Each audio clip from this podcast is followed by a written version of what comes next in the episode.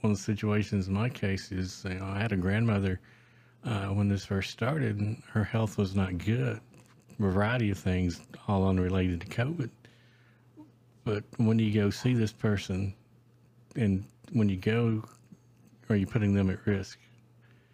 And I remember back in mid December, we had a lot of households here uh, being impacted by COVID.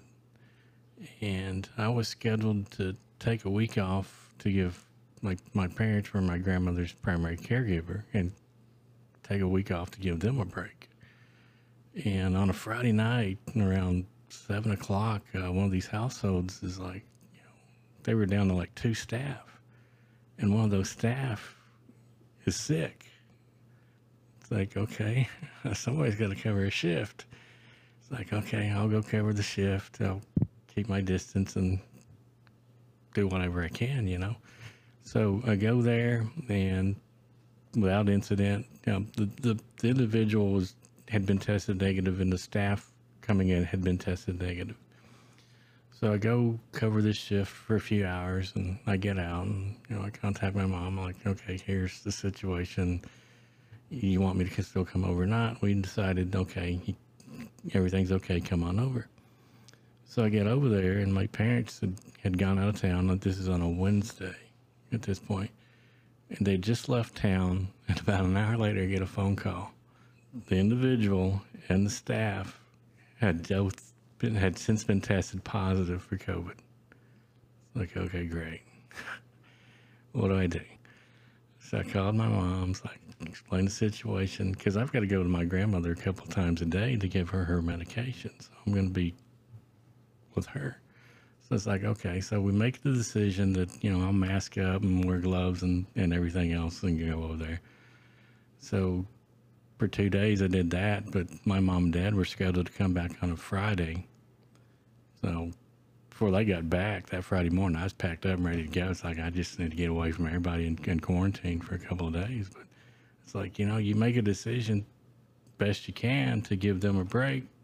And the thing that you're worried about the most finally came true. You know, you you go there and you finally find out that you're exposed to.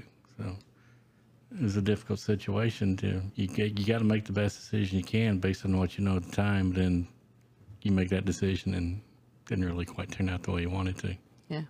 I think we made a lot of best decisions we can make under less than ideal circumstances. And, um, you know, what you describe with your grandma is is kind of the constant process that we looked at with the people that we support that folks had to receive support. It wasn't an option. It wasn't an option for people to just stay locked up in a room somewhere. And uh, Jim, you you had um, one of the earliest and, uh, and really most dramatic experiences yeah. that we experienced throughout the pandemic. And the first person that we supported that that tested positive for COVID was someone that you support. That's when it hit home to me. I mean, you, are going through this, and everybody else has it. You you see the news and this and that, and then you hear he has COVID. It's like, okay.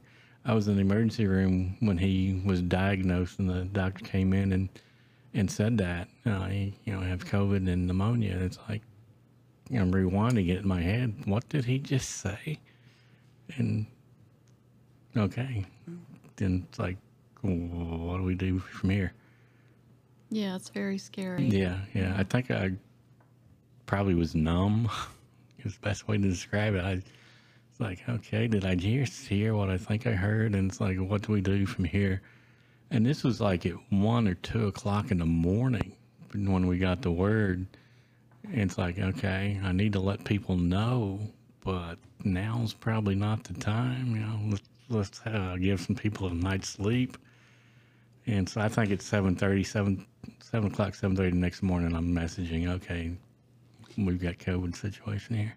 And I remember when all of that happened because we would call and we would text and we'd say, you know, when Jim went into quarantine with both of the members, and we'd be like, "Do you need anything? Do you need anything?"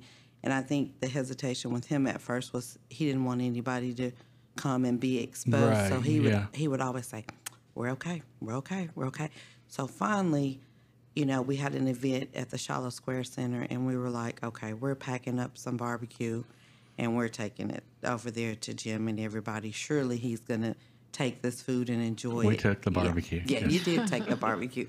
And then I remember one day I called and said, "Okay, uh, do you need anything?" And he gave me a list, and you know, we dropped. I, I came by and I dropped it off, and we stood out in the parking lot and and we talked, and you know, just to be on the front end of that and then receive it on the back end whenever I had to go through that experience was really really rewarding. Mm-hmm. And like Sarah said, just knowing that you had to take care of somebody because I mean, what were you going to do? Just say, okay, I'm not going to take care of you because you have COVID. You just, you just mm-hmm. did it, and so Yeah, but- you did a great job. I mean, Thank you. And like you said, the support we got that you went through and the support you gave me and everybody here gave me, I, I can't think of how many people contacted me. Uh, you know, what do you need? Uh, Elaine did. Jenny reached out. You reached out many times.